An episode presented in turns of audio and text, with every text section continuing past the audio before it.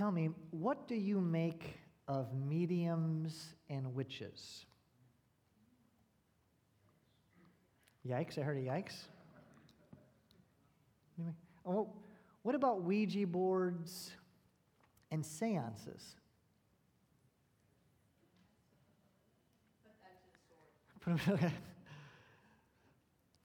Perhaps your, your instincts tell you it's wrong to dabble in these things. But is that because they are fakes or because they are dangerous? Uh, when people engage in seances and visit a medium or a spiritualist, are, are they being taken for a ride? Or do these things really connect us to another world? You know, many people today visit mediums and spiritualist churches. Perhaps you have friends who have visited, visited mediums or have dabbled in such things. Suzannah Lipscomb is a professor, is professor emerita of history at the University of Roehampton in London. And last month, she published an article entitled, Why Are Women Becoming Witches? As the title of the article implies, witchcraft is on the rise and at an alarming rate. Did you know this? From the explosion of witches on Instagram and TikTok, along with their millions and millions of followers, to well trafficked blogs, witches and witchcraft are soaring. And you know why that is? As Lipscomb demonstrates very poignantly in her article, these types of things are on the rise because in uncertain times, people are looking for assurance of some kind. They feel helpless. So they turn to magic. Lipscomb makes this insightful insight. She writes having, having studied the witch hunts of the 16th and 17th centuries, I find this resurgence both fascinating and a little disturbing. Historically, people turned to magic when things felt uncertain or inexplicable.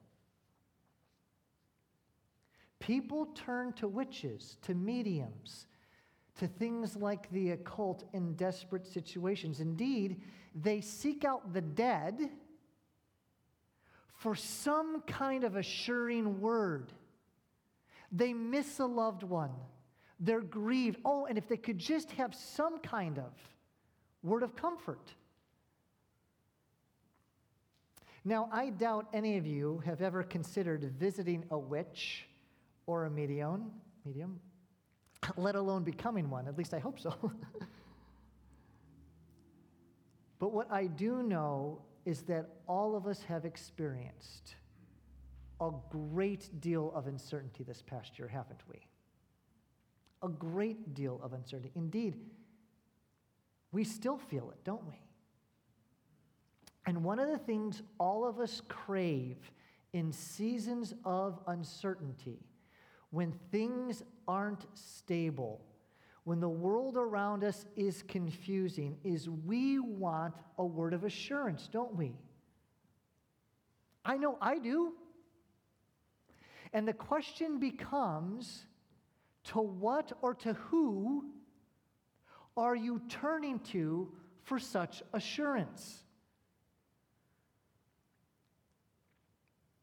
This morning, we're going to study one of the most intriguing and wildly entertaining passages in all of the Bible. In 1 Samuel 28, you see, this morning in 1 Samuel 28, we find Saul in a very desperate situation. Saul is afraid and he feels helpless. And you know what Saul wants more than anything? Guess. A word of assurance, guidance. So, you know what Saul does? He does what many are doing today, and he seeks out a witch. He turns to the medium of Endor. Yet, as fascinating and entertaining as this chapter might be, faith, its lesson for us today is even more significant. So, if you haven't already, turn with me in your Bibles to 1 Samuel 28. That's page 250 in that paperback Bible in the seat in front of you. As you're turning there, let me give you the context. Uh, we've been studying 1 Samuel for quite some time now, and ever since 1 Samuel chapter 17, David has really taken center stage in this book. And when we last left David in 1 Samuel 25, he learned a very, very valuable lesson from Abigail. And do you remember what that was? It was this, and that is vengeance is whose? The Lord's, not yours. Vengeance is the Lord's, not yours. Remember this? As the narrative of 1 Samuel 25 illustrates, and the apostolic teaching of the Apostle Paul in Romans 12 19 makes clear, we do not own vengeance. It is not ours. It belongs solely to the Lord. And I cannot overstate how important this is for us to understand. Christian, this means that every time you do take action and make revenge, to make someone pay, you are actually stealing. You are taking something that belongs solely to the Lord and administering it as you see fit. And the Bible has a word for it, that action, and it's arrogance. Vengeance is whose? The Lord's, not yours. Well, in the following chapter, we see that David actually took this message to heart. You know why? Because in 1 Samuel 26, David has another opportunity to enact vengeance on Saul. Saul's sleeping in his camp. There's a spear right next to his head. David and one of his men sneak into Saul's camp. David's, uh, the guy that's with David says, Now's your opportunity. Just pick up the steer and drive it through his head. Think of all the terrible things Saul has done to you. Yet instead of killing Saul, David spares his life again. And at the end of the chapter, at the end of chapter 26, when Saul learns how David once again spared his life, in a moment of lucidity, Saul confesses his sin to David, and Saul blesses him. And that's the last time these two interact. Yet in 1 Samuel 27, right on the heels of that, David does something rather odd and strange. You know what David does? The text begins by him speaking to himself. And David says to himself this He says, You know what? It would be best for me to go back to the Philistines and to link arms with King Achish, the king of Gath. David believed if he went back to the Philistines, then Saul would stop pursuing him. So that's what David does. He goes to Gath. And when David arrives, King Achish gives David and his men an entire town, the town of Ziklag. And David stays in that town, he and his men, all 600 of them, and their spouses and stuff, for 16 months. And here's the crazy thing during that time, David and his men make continual raids against the enemies of Israel. And what he does, he kills everybody men, women, children, everybody, so that word doesn't come back. Because what David tells King Achish is that he's actually fighting wars for the Philistines. He deceives King Achish. He's lying to King Achish. And King Achish believes him. In fact, King Achish so believes David that David has turned his back on Israel that you know what King Achish does? He says to David, David, we're mounting an attack against Israel, and I want you to be right by my side to fight the Israelites. More than that, King Achish says to him, In fact, David, I want you to be my bodyguard for life. Now put yourself in David's shoes. And here's a lesson here, and this is a sermon of itself, but David finds himself in a position where every sin leads you. What's he going to do? Is he going to fight against God's people and kill God's people to continue the lie? Or is Dave going to blow his cover and then risk being killed himself by King Achish? Inquiring minds want to know. And as we're reading this, we're like, what's going to happen? What's going to happen? We'll get, get a little of this. Just at the moment where we're dying to know how David's going to get out of the situation, you know what the author of 1 Samuel does? He cuts away from that scene and takes the camera and focuses it exclusively and gives our attention now on Saul. And we're not going to wait till chapter 29 to figure out what happens to David. But, the author of Samuel does this for a very important reason. He cuts away from the drama surrounding David and focuses on Saul because there's a vitally important truth that we, the church today, need to learn from the end of Saul's life. So if you haven't already, look with me there at 1 Samuel 28. And I'm going to be reading beginning in verse 3 down to the end of chapter 28 to verse 25.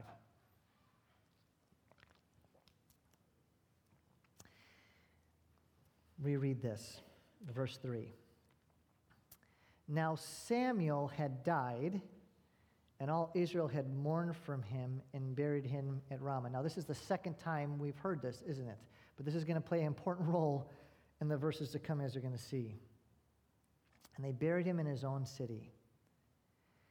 And Saul had put the mediums and the necromancers out of the land. Now, let's just pause here for a second. Saul did this in obedience to the law of Moses.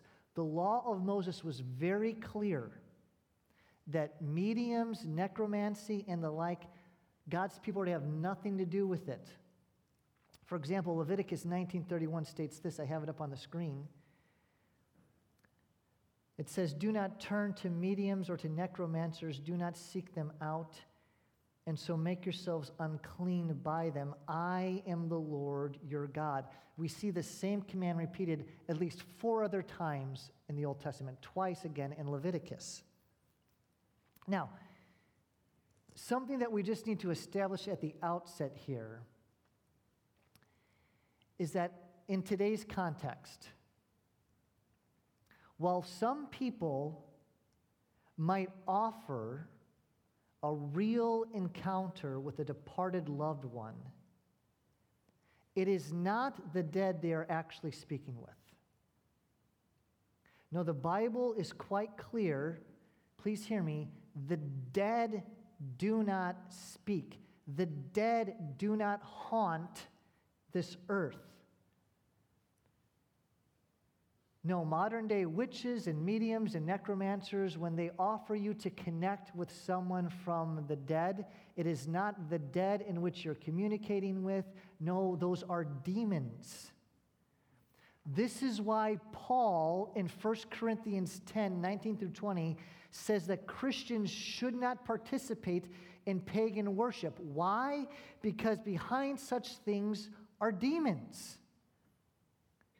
This is why it's right that Christians ought to have nothing, nothing to do with mediums, spiritualists, Ouija boards, and seances. Because you're not talking to the dead, you're engaging in the demonic. And listen, Saul knew this. That's why he kicked him out of the land of Israel. But notice what happens next here in verse 5, or verse 4 rather. So the Philistines assembled and came and encamped at Shunem, and Saul gathered all Israel, and they encamped at Gibeah. When Saul saw the army of the Philistines, he was what? Afraid. And actually, fear is a dominant theme in this chapter. We're going to see as we work our way through this people see things and they're terrified. And his heart trembled greatly. And when Saul inquired of the Lord, the Lord did not answer him, either by dreams, or by Urim, or by prophets. So, Saul, there's this, there's this battle. He goes to inquire of the Lord, yet heaven is silent. And you know whose fault that is? It's Saul's. And you know why? Because as this text illustrates, one of the primary ways God spoke to kings was through, one of the ways was through the priests. And tell me, class, what did Saul have Doeg the Edomite do to all the priests at Nob back in 1 Samuel 22? Kill him. However, one escaped Abiathar, and that priest is now with who? David, along with the Urim. So he killed all the priests. The one that's left is with David. That priest has the Urim and the prophets, the other means by which God would communicate to kings. The chief prophet, Samuel, has long been dead.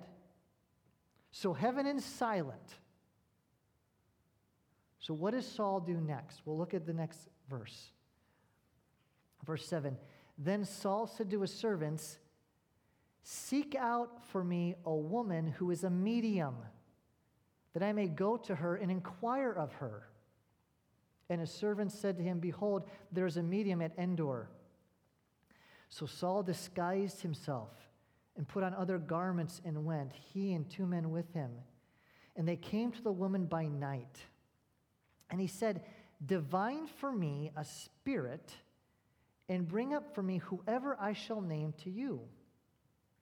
The woman said to him, Surely you know what Saul has done. She obviously doesn't recognize it's Saul at this point, right? she says, Surely you recognize what Saul has done, how he has cut off the mediums and the necromancers from the land. Why then are you laying a trap for my life to bring about my death? But Saul swore to her by the Lord as the Lord lives, no punishment shall come upon you for this. Now, please hear me. Please do not confuse Saul as being a sincere person who simply, simply wants to do the right thing here, and that's why he's seeking the Lord. That's not the case at all. You see, Saul does not want God. He doesn't want a relationship with God. All Saul wants is what God can give him. And how do we know this is the case? Because notice, there's no indication and there's no confession of sin or repentance in Saul. There's no acknowledgement of wrongdoing on his part. All he wants is what God can give him. Not only that, 1 Chronicles 10, 13, and 14 make it clear that Saul wasn't sincerely seeking the Lord in the first place. Listen to what that passage says. Thank you, Daniel, my son. God bless you, my child. Literally, my child. Listen to what the chronicler says about this passage. It says So Saul died for his breach of faith.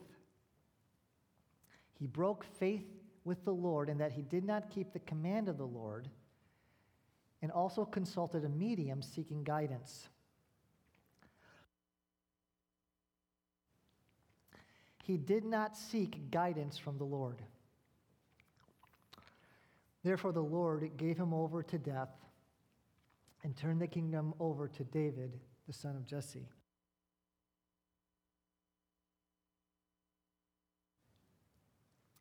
Furthermore, we know Saul wasn't sincerely seeking the Lord because Saul swears an oath in the Lord's name by the Lord's life as he seeks help from a source that the Lord has condemned. Do you see what he's doing here? It is sheer blasphemy to employ the divine name to guarantee immunity to the one engaging in practices contrary to divine law. So look at what happens next. Verse 11 Then the woman said, Whom shall I bring up for you? He said, Bring up Samuel for me. When the woman saw Samuel, she cried out with a loud voice. And the woman said to Saul, Why have you deceived me? You are Saul. Now, why did she scream? You know I think she screamed? Because I think, though she claims to be a medium, nothing like this has ever happened to her before. she says she can talk to the dead, but she never really has. And now, here, Samuel is. And notice how Samuel is described. Verse 13 The king said to her, Do not be afraid. What do you see? And the woman said to Saul, I see a God coming up out of the earth. He said to her, What is his appearance? And she said, An old man is coming up, and he is wrapped in a robe. And Saul knew that it was Samuel, and he bowed with his face to the ground and paged homage. Now, that detail that Samuel is wearing a robe is no throwaway line. You know why? Because the last time Samuel's robe was mentioned, it was back in chapter 15 when Saul tore it, and Samuel said, This is a sign that the kingdom has been torn from you. As we're going to see here in a moment, those words are going to be repeated here. So, verse 15. Then Samuel said to Saul, Why have you disturbed me by bringing me up? Saul answered, I am in great distress. For the Philistines are warring against me, and God has turned away from me and answers me no more, either by prophets or by dreams. Notice he omits the priests because he slaughtered them all. Therefore, I have summoned you to tell me what I shall do. And Samuel said, Why then do you ask me? Since the Lord has turned from you and become your enemy. The Lord has done to you as he spoke by me. For the Lord has torn the kingdom out of your hand and given it to your neighbor David. Why? Because you did not obey the voice of the Lord and did not carry out his fierce wrath against Amalek, and therefore the Lord has done this thing to you this day. You know what Samuel's message is to Saul? It's the exact same thing he said to him back in chapter 15. Do you remember how Samuel described Saul's disobedience there when Saul failed to kill all the Amalekites? Do you remember how Samuel described Saul's sin? He said, Rebellion is as the sin of divination. And truly it is, because look at how this chapter ends. Verse 19 Moreover, the Lord will give Israel also with you into the hand of the Philistines, and tomorrow you and your sons shall be with me. Samuel's telling Saul, This is the last night of your life. You and your sons are going to die tomorrow. The Lord will give the army of, the, of Israel into the hands of the Philistines also. Verse 20 Then Saul fell at once at full length on the ground and filled with fear because of the words of Samuel. And there was no strength in him, for he had eaten nothing all day and all night. And the woman came to Saul. And when she saw that he was terrified, she said to him, Behold, your servant has obeyed you. I have taken my life in my hand, and I listened to what you have said to me. Now, therefore, you also obey your servant. Let me set a morsel of bread before you, and eat that you may have strength when you go on your way. He refused and said, I will not eat. But his servants, together with the woman, urged him, and he listened to their words. So he arose from the earth and sat on the bed. Now the woman had a fattened calf in the house, and she quickly killed it. She took flour and kneaded it and baked it unleavened bread of it. And she put it before Saul and his servants, and they ate. Think about this. Saul would not listen to the word of the Lord, but who is he obeying in this portion of Scripture right now? A medium, a necromancer. And the chapter ends. Then they rose and went away that night. Amen and amen. Who can tell me what this is? Does anyone know what this is? Oh, very good. What were you going to say? Whistle. It is a whistle. And as people have said, it's a dog whistle, but not any kind of dog whistle. It's a silent dog whistle. Does anyone own one of these? Anyone? Maybe? Tell me, why do they call these a silent dog whistle? Why? Because they don't make any noise, because it's so quiet that only the dogs can hear it. Very good. It's called a silent dog whistle because when you blow into it, it emits a frequency that only what? Dogs can hear. In fact, one of the signs that an animal is a dog is that it can hear this pitch. In John 10 27, Jesus describes Christians as a certain animal, but we're not likened to dogs, we're likened to what? Sheep. And just like with a dog whistle, Christian, please hear me. One of the signs that you are a sheep, one of the signs that you belong to God and are part of His people, is that you hear not a whistle, but that you hear Christ's word and you obey. Jesus makes this very plain. Listen to what he says. I have it here up on the screen. Jesus says, My sheep hear my what? Voice. I know them, and here's the important thing, and they follow who?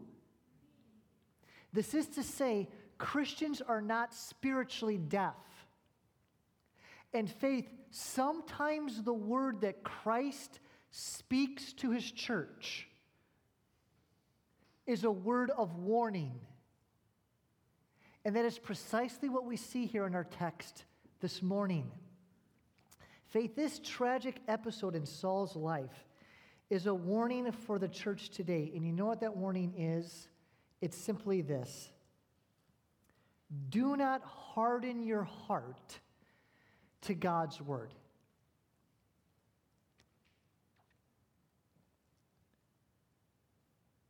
Our passage this morning records the final night of Saul's life. And notice it ends on a tragic note.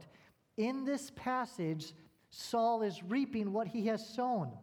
He has sown rebellion, he has sown disregard and contempt for God's word. And as the prophet Samuel makes clear, Saul is now reaping God's rejection of him. Faith, this final night of Saul's life, is a warning. It's the whistle from Christ. It's a warning for you and I to not harden our hearts to God's word, just like Saul did. Because here's the thing please hear me. We all are vulnerable to do this. As Hebrews chapter 3 makes plain, and the life of Saul illustrates, at its root, hardness of heart. It originates in unbelief, that is, a lack of trust in God. And such unbelief produces contempt for God, which in turn shows itself in grumbling, complaining, and rebellion. Indeed, if you want to get a detailed explanation of what it means to have hardness of heart, read Psalm 95. There, the author records the apex of Israel's hard heartedness, and we see the same symptoms in the life of Saul. Saul hardened his heart to God and his word. Now, we're actually going to look more closely at the signs of a hardened heart next week. However, this morning, I want to draw your attention to the reasons why we ought not to harden our hearts to the Word of God. For you see, Samuel's words to Saul give two terrifying reasons why we ought not to harden our hearts to the Word of God. And the first reason is this it's because God may turn away from you. Look again at verses 15 through 18. Then Samuel said to Saul, Why have you disturbed me by bringing me up? Saul answered, I am in great distress, for the Philistines are warring against me, and God has turned away from me and answers me no more, either by prophets or by dreams. Notice how often it's clear that God has turned away from Saul. God has tur- turned away from me. Therefore, I have summoned you to tell me what I shall do. And Samuel said, Why then do you ask me, since the Lord has turned from you and become your enemy? The Lord has done so to you as he spoke by me. This is referring back to 1 Samuel 15. For the Lord has torn the kingdom out of your hand and given it to your neighbor David. Why? Because you did not obey the voice of the Lord and did not carry out his fierce wrath against Am- Amalek. Therefore, the Lord has done this thing to you this day. And what's this thing that God has done to Saul this day? He's turned away from him. That's the thing that God has done to Saul. Saul rejected the word of God. He persisted in that, and God has rejected Saul. In the 1992 Disney movie Aladdin, Aladdin approaches the Cave of Wonders, which is in the shape of a jaguar. And do you remember what the Cave of Wonders says to Aladdin when Aladdin approaches the front of the cave? Do you remember what, he says? He says, Who disturbs my. That's right, remember this? Who disturbs my slumber?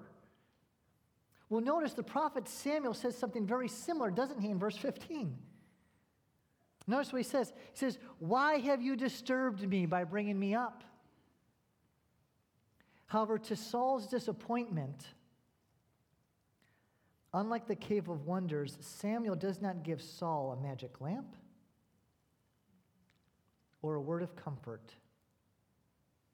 Instead, Samuel speaks to Saul the same words of judgment he spoke to him while he was alive. Namely, Saul, you've rejected the word of the Lord, and the Lord is rejecting you. God has turned his back on Saul. In faith, this tragic episode in Saul's life has been given to us for a reason. And that is us, for us to persevere in our faith and not follow in his footsteps. And this is what I mean by that. The Bible clearly teaches that when God saves a person, they can never lose his or her salvation. Once a person has been regenerated by the power of Christ, once a person has become a genuine Christian and united to God by faith in Christ, nothing can separate us from Christ. Listen to me, not even our own sin. We see this taught in John 10 28, where Jesus says that he gives eternal life to his own. They will never perish, and no one will snatch them out of his hand. These are promises. Or think of Paul, what he says in Philippians 1 6, that he who began a good work and you will be faithful to what? To complete it in the day of Christ Jesus our Lord. Or think again of Romans 8 39, where we read that nothing can separate us from the love of God that is in Christ Jesus our Lord. Amen? Scripture teaches that all those who belong to Jesus, they will, not might, they will persevere to the very end. Friend, that is a gospel promise. Yet, faith, one of the means that God uses to help Christians persevere to the end are the warning passages in Scripture. And you know what? There's a ton of them. What I mean is, God's promise that Christians will persevere to the end does not come to pass apart from his warnings, but through them. We could say this God's warning is part of his saving. This is to say, the sheep hear the whistle. They hear the warning from their great shepherd and they obey accordingly. And I want to argue the life of Saul is one such warning. This tragic episode where God turns away from Saul, where heaven is silent, where Saul becomes the enemy of God. It's intended for us to fight the good fight of faith and persevere to the end. And let me give you a biblical example that I hope will illustrate this truth. If you're the note taking type, you just might want to write down Acts 27. Consider the shipwreck story in Acts 27. Okay, in that passage, we learn that a storm struck this ship with such fury that everyone who was on board of the ship feared for their life. They thought they were going to die. Paul, who was on the ship at that time, received a word from the Lord through an angel that every single person on the ship, though they're going through this storm, every single person on that ship would be saved. Meaning, every single person's life would be preserved. That word that above that everyone aboard the ship would live was a divine promise, right? Pledging safety to all. Now, put yourself in Paul's shoes for a moment. Some of us, upon hearing this word, might be inclined to relax and take it easy after receiving such a promise. I mean, God just said we're all going to live. Let go and let God. Paul, on the other hand, did not think that such a promise ruled out the need for warnings. This is clear as we read on in the narrative. For when the sailors tried to lower lifeboats, to escape the ship, you know what Paul did? Paul responded by warning the centurion that if the sailors left the ship, the lives on those on board would not be preserved.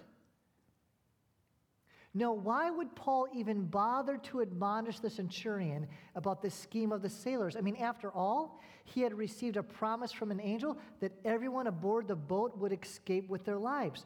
So, why did Paul give such a warning? New Testament scholar Tom Schreiner, in his excellent book, Run to Win the Prize, makes this helpful observation on this passage. He writes this. He said, Paul did not reason the way many of us do today. God has promised that the lives will all be saved. Therefore, any warning is superfluous. No, the urgent warning was the very means by which the promise was secured. The promise did not come to pass apart from the warning, but through it. He goes on. This same approach should be applied to the promises and threats in the scriptures regarding our salvation. It is by means of taking the warning seriously that the promise of our salvation is secured. And we see this dynamic throughout the pages of the Bible. And in fact, we could summarize it this way. And that's this God's promise that Christians will persevere to the end does not come to pass apart from his warnings, but through them. God's warning is part of his saving. And man, I mean, consider how often we see this in the Bible. Think of, for example, in 1 Corinthians 10 12, where after the Apostle Paul describes, please hear me, how God destroyed Israel because of her sin. Okay? Paul just elaborates on how God destroyed Israel because of her sin. What does Paul say in the very next verse? He says, Take heed lest what? Lest you fall too. There's a, a divine warning. Or, I mean, just consider the entire book of Hebrews, right? We have these warning passages all throughout Scripture, and they're given as a means so that we would persevere to the end. And faith, the warning here in 1 Samuel 28 is that if you harden your heart to God's word, here's the warning. If you harden your heart to God's word, God will turn away from you. Old Testament scholar Dale Ralph Davis writes this. He says, and I love it, referring to this passage, he says, The text is not gentle, but it is clear.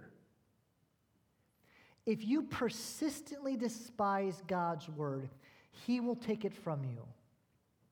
If you persistently refuse to obey God's speech, you will endure God's silence.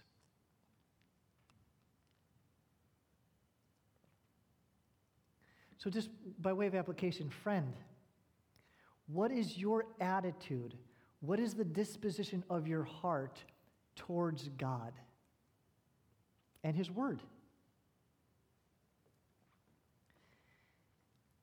Do you joyfully submit to God's Word in your life? Or do you treat it indifferently? Think of that, that line in Pirates of the Caribbean where they're talking about a pirate's code, and things so happen that it's going to go bad for Jack Black's character. But he says, you know what? They're, they're more like guidelines, right? Is that how you treat word? It's kind of like guidelines. Or worse yet,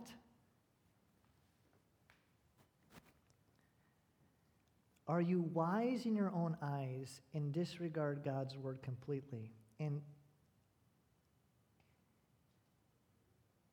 and from one who sits in the counselor's chair, you know where often we see disregard for God's word, where the, the place it shows up the most often shows up most often with God's commands concerning relationships and morality. Friend, do not harden your heart towards God's word, rather, joyfully submit to it.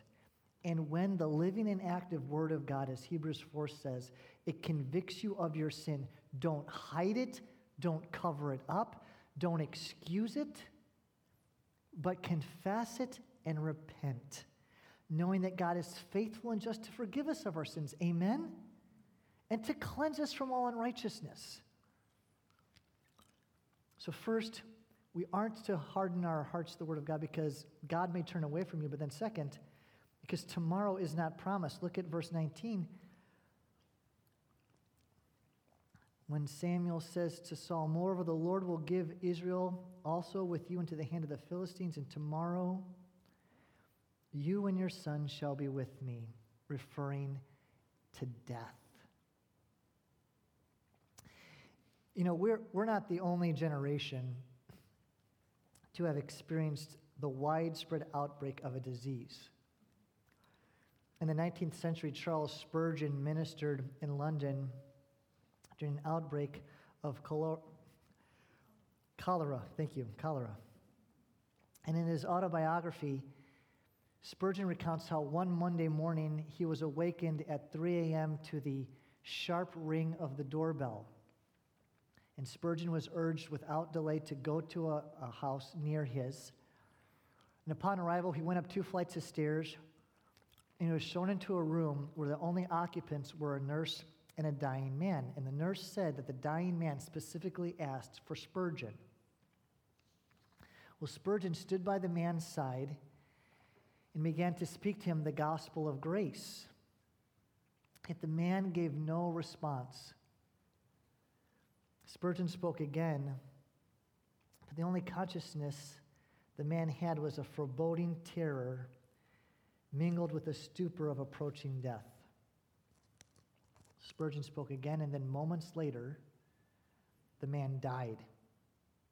And as Spurgeon then stood over the, the dead man's body, he suddenly recognized the man. Spurgeon writes this about him. He says, There I stood, unable to help him. Promptly as I had responded to his call, what could I do but look at his corpse and mourn a lost soul? He had, when in health, wickedly refused Christ. Yet in his death agony, he had superstitiously sent for me. He goes on. Too late. He sighed for the ministry of reconciliation and sought to enter in that closed door, but he was not able. There was no space left him then for repentance, for he had wasted the opportunity that God had long granted to him. We see the same with Saul in this text, don't we?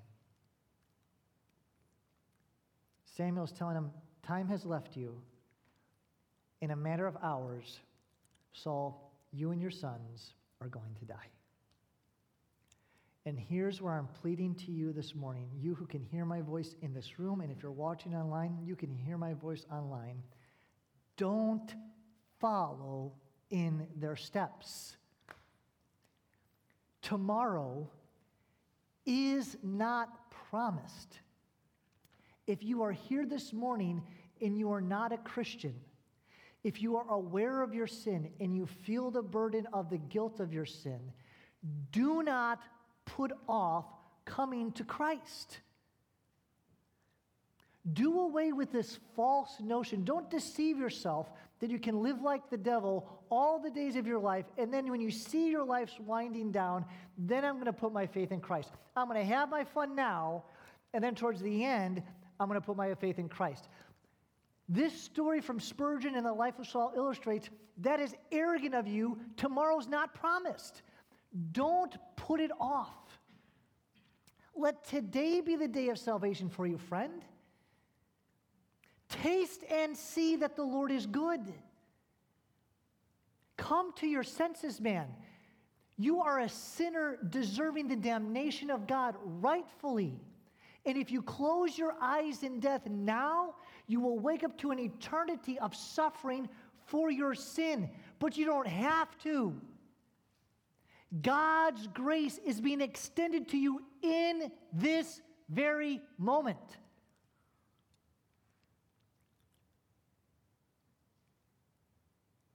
So receive the gift of salvation by faith. Confess your sin and go all in, trusting in the perfect performance of Jesus Christ on your behalf. To the Christian, hear me, Christian, the author is blowing the whistle, the whistle of warning. Have you heard it? Christian, if there's unconfessed sin in your life, if you are hiding sin, if you are covering up, allow the life of Saul to change your ways. Don't hide your sin, but bring it into the light. Confess it to God and receive the full assurance of forgiveness so you can walk in newness of life. Faith, Saul sought a medium because he wanted a word of assurance.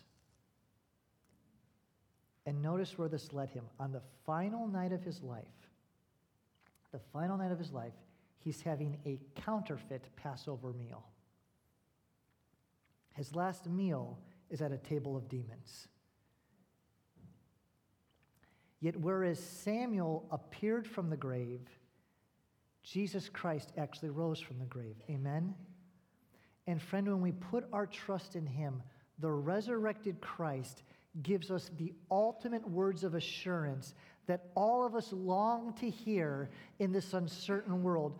Words that can help us endure any kind of difficulty, and that is, Peace I give to you, and I will never leave you nor forsake you.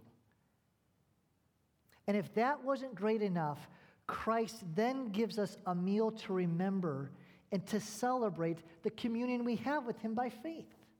The meal we're about to enjoy here in a moment, communion. Church, we do not need to consult the dead.